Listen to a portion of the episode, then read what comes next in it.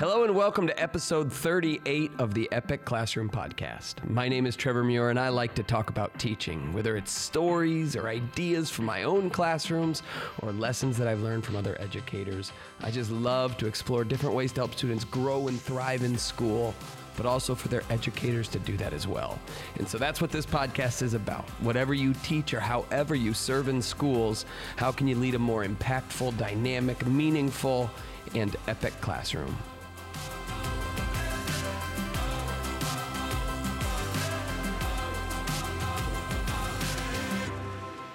Hello, my friends. Welcome to episode 38. I want to tell you a story. So, when I was in the sixth grade, it was a really rough year of life for me. This was the year that my parents got divorced. This was the year that I was in sixth grade. So, if I have any middle school teachers out there listening right now, you know exactly what I'm talking about. Or, rather, if I have anybody who's been to middle school out there, you know what I'm talking about. Middle school is a tough little chapter of life for a lot of us, and especially sixth grade. It was a tough year for me. I mean, as I said, my parents split up that year, which was totally unexpected. You know, I come from a family of five kids, and we were just this tight unit, and and then I could have swore that like the the bliss and the the innocence and the joy of childhood was just going to go on forever and ever because it was really a great little childhood. And then at the beginning of sixth grade, my parents announced they were getting a divorce, and it was like my whole world got flipped on its head. And I remember just taking all of that sadness and anxiety, but then also just taking all of the anxiety and fear that comes with being a kid going into middle school, and you throw that all together, and it was kind of a hot mess. I mean, that was just a year where I got in lots of trouble, and I struggled, and I was insecure, and I didn't know who my friends were. I didn't know if I had any friends. I didn't know if I was worth having any friends. It was just kind of in a culmination of all of it. And, uh, and that was middle school. It was a tough year of life. And I remember one time I was in my teacher, Mr. Peters' class. And this was the same week that I had to go to court and, and let the judge know which parent I wanted to live with, my mom or my dad. And I had to make that declaration while everybody was in the room, um, in this courtroom. And I just remember just carrying the weight of the world on my shoulders, and it was probably written all over my face. And I remember sitting in Mr. Peters' class, and he comes over to me at the end while everybody's packing up, and he says, Hey, hang on a second. And I'm thinking, I'm in trouble here. I'm like, I don't know. I, what did I do? Uh, but he's like, just hang on a second. So I sit there, and then when the rest of his class leaves the classroom, he goes and closes the door, and he comes back. And I remember he sits down in front of me, backwards on his chair, kind of like AC Slater style for all my friends who watch Saved by the Bell out there. Like he sits backwards on his chair, and I can remember it like it was yesterday. Mr. Peters looks at me and he goes, Hey, I heard that your parents are getting divorced and I didn't really know what to say in the situation. I was like, I'm not used to teachers talking to me about this type of thing. Heck, I wasn't used to anybody talking to me about it. Not even my parents really wanted to have the conversations we needed to have. And, and so when this teacher asked me this, I didn't know what to do. I, I just kind of nodded my head. And as soon as I did, Mr. Peters goes, he, he says, Oh, Trev, that is so hard, buddy you know, I remember when I was in this in middle school, my parents got divorced, and it was really tough on me. Has it been tough on you? And and I just managed to say yes, although middle school teachers, you know what I really said. I said, yes. But I said yes. And then all of a sudden, Mr. Peters starts telling me his story and what it was like going through the divorce and the struggle and the challenges. And he just starts telling me the story. And then instantly, I started sharing my own story with him. It was like something happened. It was like somebody turned on a spigot and I just couldn't stop. And for the next 15 minutes, that man just sat there and he listened to me. And while he's doing this, his next class is piling up in the hallway, banging to get in. And he's like, ah, they can sit out there and wait. And this guy just sat there and he listened to me. He listened to me share my story. And then the next day after class, Mr. Peters comes up to my desk again and he sits around backwards and he did the same thing all over again. He, he shared a little bit of his own story and he let me share my own. And he started doing this every day, not for 15 minutes every day. He didn't have the time capacity for that or even the emotional capacity to be able to invest that type of time with any with me every single day. But he started carving out little bits of time to just sit and listen to my stories. And, and it was like he knocked down this domino in part of my life's trajectory because there was something about this connection that was forming between me and this, this old wise teacher. I mean, he was really old. He was probably like around like 30 or something like that. But uh, it, there was just this connection formed, something about him being vulnerable with me and sharing about who he is and what he's been through and revealing this fact that I didn't know about teachers, th- this fact that he doesn't live in his classroom, right? Like he, he, he doesn't eat, sleep, and breathe teaching. He actually has this life and this history and this story. And, and I was learning that, that they were connected in some way because his story is so much like my own story. And it was like something happened in me something about the way I started engaging in Mr. Peters' class, the way that I would pay attention when he taught us how to write persuasive essays or use semicolons correctly or all the other stuff you would learn in this class. I started engaging more with this content because there was this investment, this connection that he created, that he formed with me. And it was like he knocked down this domino. Because I'm telling you, friends, I started loving to read books in Mr. Peters' class. I started learning to love writing and expressing myself in his class. I remember uh, just wanting to be like this man, like to wanting to emulate him and, and, and please him and, and, and do all the things that happen when you admire somebody, when they become a role model to you. And it started with the sharing of these stories. And here I am, 25 years later telling you this, knowing that like this guy helped me single handedly is the reason I became a teacher someday right? Like I remember, like it was yesterday, being a senior in college and being able to just pinpoint, to locate that moment where I decided to be an educator. And it was it, it was in a conversation where Mr. Peters came up, and and and just knowing that like yeah this is the type of educator I could be. Like this is within my grasp. And and and there's a longer story to it but it was so much connected to this guy. But then I'm also like Mr. Peters helped me become the man that I am the dad that I am. Like he had all of this impact and it started with the sharing of stories. And when I look back at all of this and, if, and when I look back at the last 7 minutes of me sharing this with you this story with you I think it's pretty apparent that stories carry this certain type of power, right? Like there was this power that happened in his vulnerability and sharing his story with me and the way that it somehow engaged me deeper to share my own story. And that helped me connect with the content of his class and engage more and pay attention more and respect him more. That started with these stories, but then also, and this is kind of fascinating to me, I hope you find it fascinating as well. There's something that happened in your brain as you heard me tell you that story right now. There, there's this phenomenon that this group of researchers at Princeton discovered called neural coupling. And what they discovered is that when you hear a well told story, when you, when you hear a story that has all the parts of a story, meaning it has conflict, and there's a theme, there's a big idea, and there's characters, and there's a setting, and there's a sequence of events, there's a plot to it, when a story is presented to you in that way, at a subconscious level, your brain doesn't know that you weren't actually in that story. I mean, you know that you weren't with me in my at my desk that day when Mr. Peters came and sat there and shared his story, and there was this tension and this, and it was building to something. There was a suspense. You didn't, know, you know that you weren't physically there with me when when all of the light bulbs went off and when I started connecting with this guy. And, and you weren't there you know as I as I shared and, and experienced the life of the, the, the resolution of this and the way my life unfolded because of him. You weren't there. You just heard about it. And yet what this neural coupling what this phenomenon describes is that your brain doesn't know that you weren't there did you know when you hear a well told story, your brain actually mirrors the brain of the storyteller uh, in that moment? Your brain can't actually tell the difference. It actually fires in the same quadrants and sections of the brain, has similar types of reactions as if you were actually in that story. Actually, what they discovered is that your brain actually releases the same hormones as if you were actually in that story. So, for instance, when I'm telling you the suspenseful part of a story where you don't know what's building up to, you don't know what's going to happen, you there, there's this questions that's just continuing to be asked as you hear a story. Your brain is releasing cortisol. Cortisol is the stress hormone. Your brain releases cortisol when you're under stress and duress and you need to make decisions to protect yourself.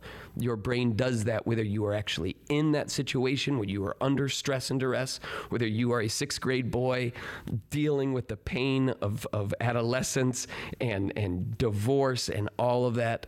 It happens if you are actually that kid but it also happens if you are just hearing about that kid and it's presented in a way that your brain can connect to. That's what stories can do. It releases this cortisol. When it gets to the climax of a story and, and it's all building to it and there's resolution and you find out that it's going to be okay, that, that, that the problem, the conflict has been resolved your brain releases dopamine. Dopamine is the euphoric hormone. It happens when good things happen, and it happens when you hear a story of something good happening. When you find out there's a resolution to the conflict, your brain doesn't know the difference. When you develop a connection with a character, when you hope for a positive outcome, when you care about their well being, your brain releases oxytocin. This is the connection hormone.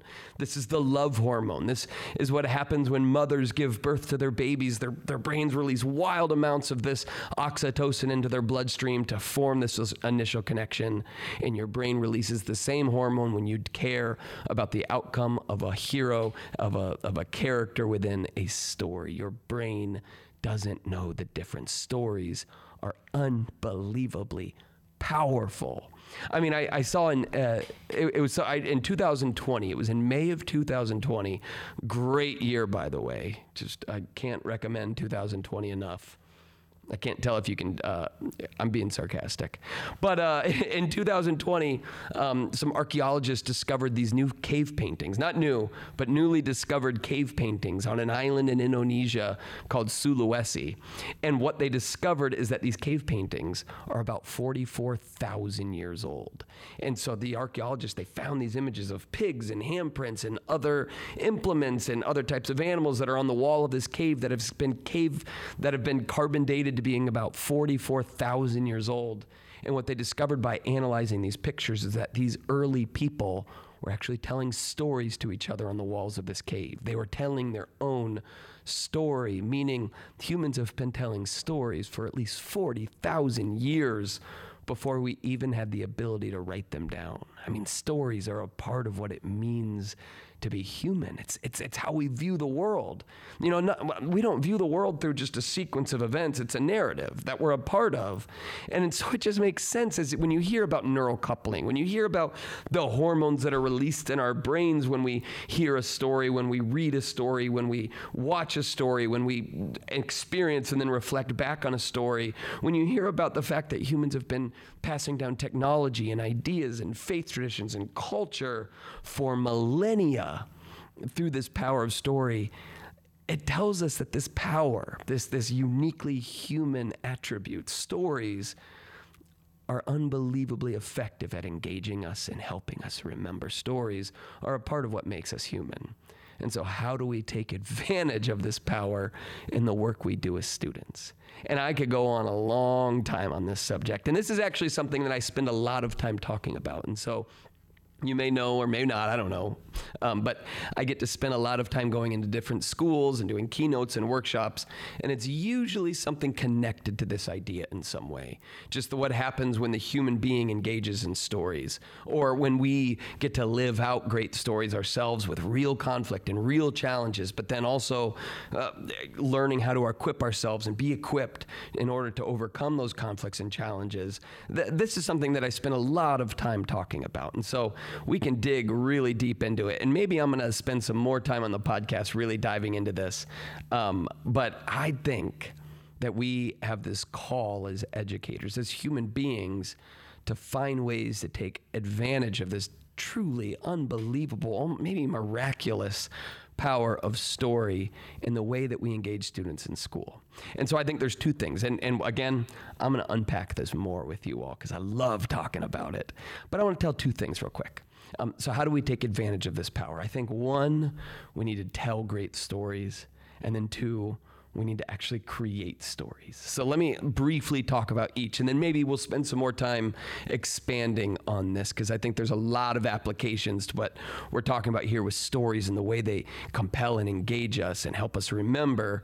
That's really relevant to the work you do, whether you are a teacher or a parapro or a librarian or administrator or a school bus driver, whatever it is, it has implications for all of us. But anyway, how do we tell great stories and how do we create stories? Now, telling great stories, I think that is just something that takes practice. I mean, it helps if you were raised by storytellers, which I was. I loved, you know, my grandparents. I from all sides of my family, we would they would just tell stories from their lives and their childhood, and made up ones and true ones and expanded true ones. Like I, I was just raised by storytellers, and you learn to tell, start telling stories that way. But honestly, you also learn to tell stories by just trying to tell stories and doing it more and more and learning how to get better and better at it. But uh, the, the, the reason I, I, I want to dig into telling stories, and I think, again, we could spend some more time uh, another time really getting into it. But I just think it's important that we remember that when we pass on information through this format of story, it's actually remembered better you know, that you, we actually, our brains, when they do this neural coupling, it actually creates a physical, permanent imprint on our brains. We actually remember information at a deeper level when it's presented to us through the form of a narrative. And that's why I bet you remember who some of your storytelling teachers were when you were growing up. Like, I remember these teachers that found a way to put a narrative to what they were teaching. I had a teacher named Mr. Whitney one time. And, and before Mr. Whitney's class, I thought history, social studies, was the most boring subject that school ever had to offer, even more than Algebra 2. I just hated history class because it was usually, and I know I'm just probably speaking to the choir here, history class, history, social studies, it was usually presented to me as a bunch of information, just facts and data and people and places that obviously had relevance. And I'm not going to say none of it stuck, but it, honestly, it was not very compelling and not very relatable to my life. And then I had this teacher named Mr. Whitney. And I remember on the very first day, he told the entire story of the human existence as a story. Like he, he, he shared it. And obviously it was big and broad, but he told from the Cro-Magnon man all the way to where we are now through this shape of a story with conflict and there was big ideas and and and he told it with vibrato and passion and and suspense and he told it all as a story and I'll never forget it and I couldn't get enough of this guy's class. I couldn't wait until the next day when he would do it again and then he would teach us to do it and we would start all of a sudden viewing history as not something that just happened and we're supposed to learn about it. It's no it's a story that we want to hear more about, that informs where we are now. It helps explain a few things about why things are now the way they are. And the way I was able to understand it was through this story. And the reason I wanted to pay attention as it was presented to me is because it's a story, and my brain was mirroring Mr. Whitney's brain. It was mirroring the brains of the characters that he was telling us about. And this conflict, and my brain was responding to it. And it was compelling, and it was beautiful.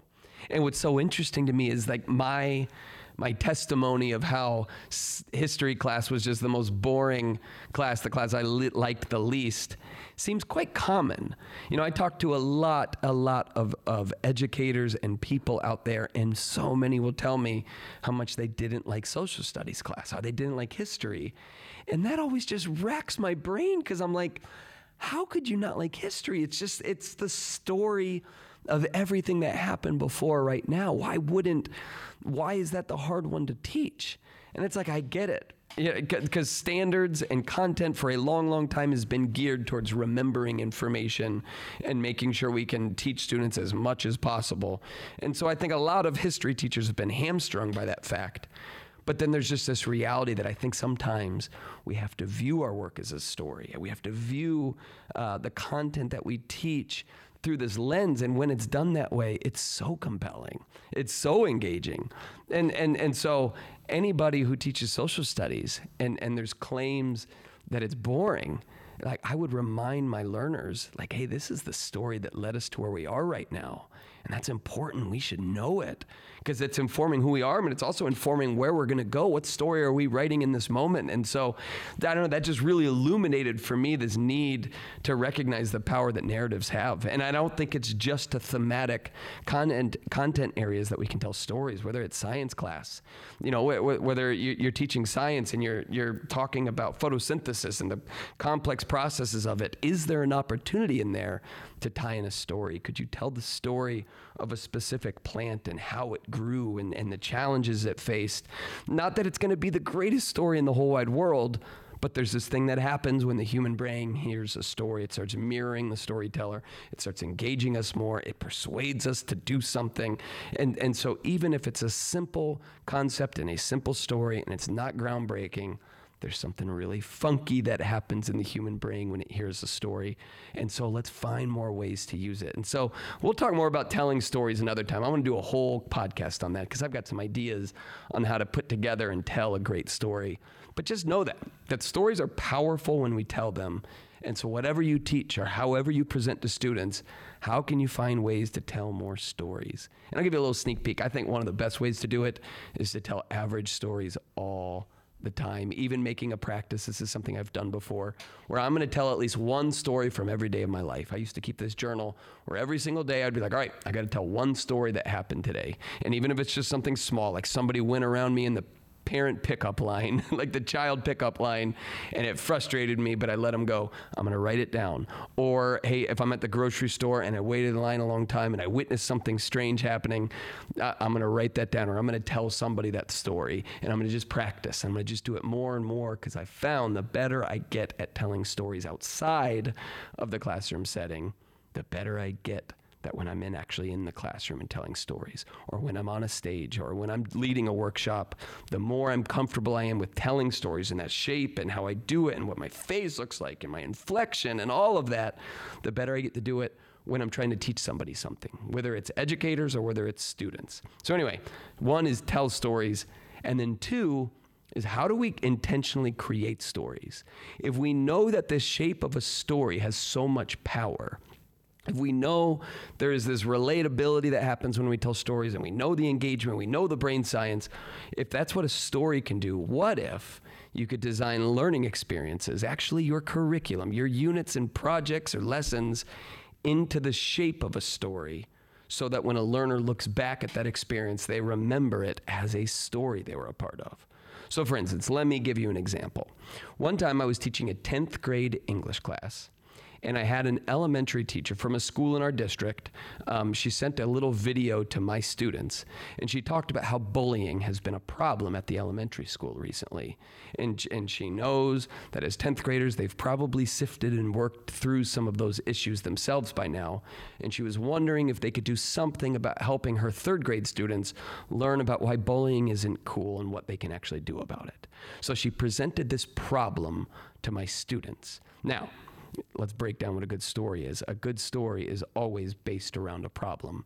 There was a mythologist named Joseph Campbell who studied thousands of stories throughout history, and he found that every good story has this shape to it. There's a pattern always found within stories. That's what makes stories so universal to the human brain is we respond to this pattern. And on a very basic level, he calls this pattern the hero's journey. And he says in every good story, you have a hero or a protagonist who lives in the known world. Whether it's good or bad, this is what they know about the world. And then he says, in every good story, there's an introduction of conflict. He calls it a call to adventure. And this call to adventure, this conflict, draws the hero out of the known world where they were comfortable into the unknown. And it's in the unknown that you don't know your way around because it's unknown. You've got this conflict now. And so you've got to, uh, you're going to have to experience and overcome challenges and obstacles to solve this conflict. But he says in every good story, there's always a guide or a mentor to help you overcome these challenges and obstacles so that when you finally do, you transform in some way. You learn from the problem. And so therefore, you can eventually return back to the known world and the hero can defeat whatever the conflict was that drew them out of it in the first place. And the reason they can defeat it now now is they just went through the hero's journey. They gained what Joseph Campbell calls the elixir. The elixir can only be gained, it can only be obtained from undergoing the challenges and obstacles of the hero's journey. And now this elixir makes the hero better than they were when they left it in the first place.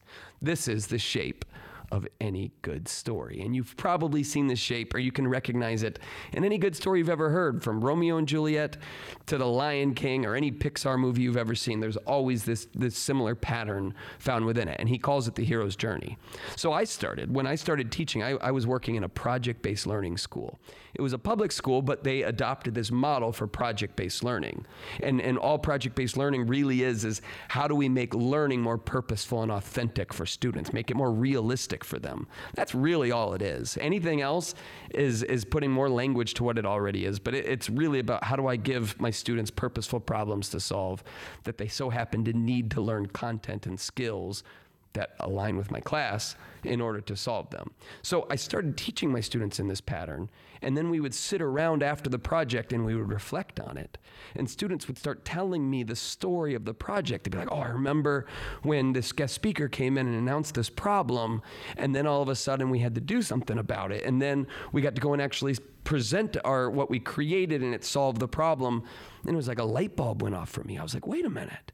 They're just telling me a story right now and they remember all of the little details of it because you don't forget good stories. But this is what i was learning. And so for for the children's uh, the the teacher she presented this problem to my students and now all of a sudden maybe they realize it was a problem maybe not but now they're in the unknown the, the, before the guest speaker, before the video of her explaining this bullying problem, my students might not have had that in the front of mind. They might not have identified this as a problem that needs to be solved in our community, but now it's been explicitly given to them and they know there's a problem. And so, uh, what we ended up doing is my students started writing children's books with the theme, the main idea of how to eliminate bullying in our school and our community with the goal of we're going to take these children's books and we're going to go and read them to these kids at this elementary school to these third graders, with the hope being that our stories that we write are going to teach them about bullying and the negative effects of it. So that was our problem. That's what we needed to do. And so now we're in the unknown. And as the guide, the mentor in the story, which Joseph Campbell says every good story has to have, as their teacher, I'm helping them learn how to write narratives. I'm, learn, I'm helping them learn how to formulate a theme and tie it into a plot and introduce conflict and, and develop characters, all of the things that as an ELA teacher, I was going to teach them anyway, right? Like as a teacher, those are the standards. That's what they, they're going to be assessed on. So I was going to do it anyway, but now their motivation for learning how to do short story narratives and all of the content I just described, now their motivation isn't just because there's a grade at the end of the unit. It's not because there's pressure from the teacher or parents being applied. No, their motivation is to help third graders in our community not bully each other, right? The problem was bigger than just the grades. It was bigger than just my students. It was about serving somebody else. It was a story, it was a conflict.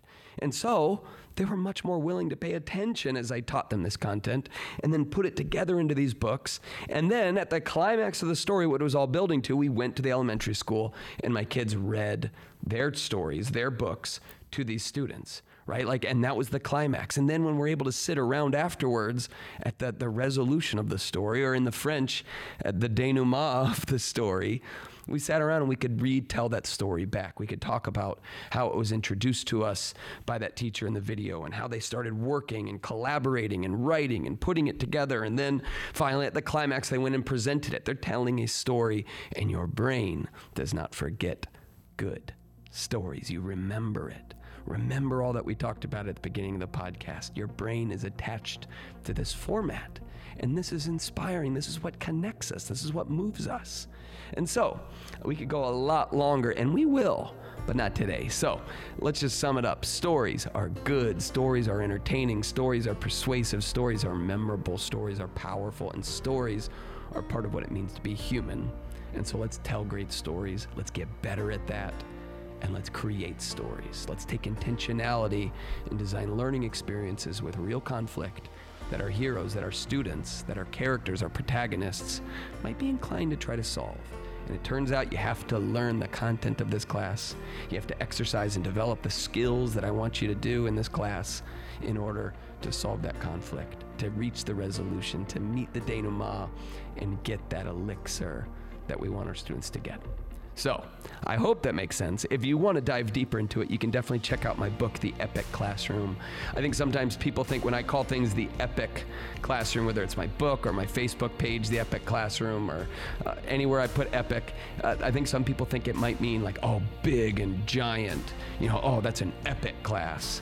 But it's actually, no, that's not what epic means. Epic actually means story, right? Like, and so how do we create a classroom where there's lots of good stories happening? Oh, by the way, the name of this podcast is The Epic Classroom. And as you've seen, it's not all about big, it's about memorable, it's about engaging, and that's what good stories do. So, anyway, my friends, thank you for letting me be a little small part of your story. If you've made it to minute 30 of the podcast, I'm guessing that you like to engage with some of the stuff I make and create. And that is really, really fun for me. So thanks for doing that. Let me know if you listen to the podcast. Holler at me on social media. Um, and uh, if you are a school leader and you want me to talk to your staff about what it means uh, to do this type of work and how to plan learning experiences that do this, um, feel free to get in touch. I'm pretty easy to find on the internet, but uh, you can just go to trevormuir.com. Um, and that's all I got really to share right now. It is uh, September tomorrow. So I'm recording this on August 31st. It's September tomorrow. We are past the craziness, uh, or at least I am past the craziness of summer and moving on to the nice rhythms of fall. And I hope you are too. I hope the start of the school year has been so, so good for you. And I hope you're connecting with your students. And I hope this is the beginning of a very good story you are going to be excited to tell at the end of the school year. So, I will talk to you next time. Thanks, my friends. My name is Trevor Muir, and this is episode 38 of the Epic Classroom Podcast.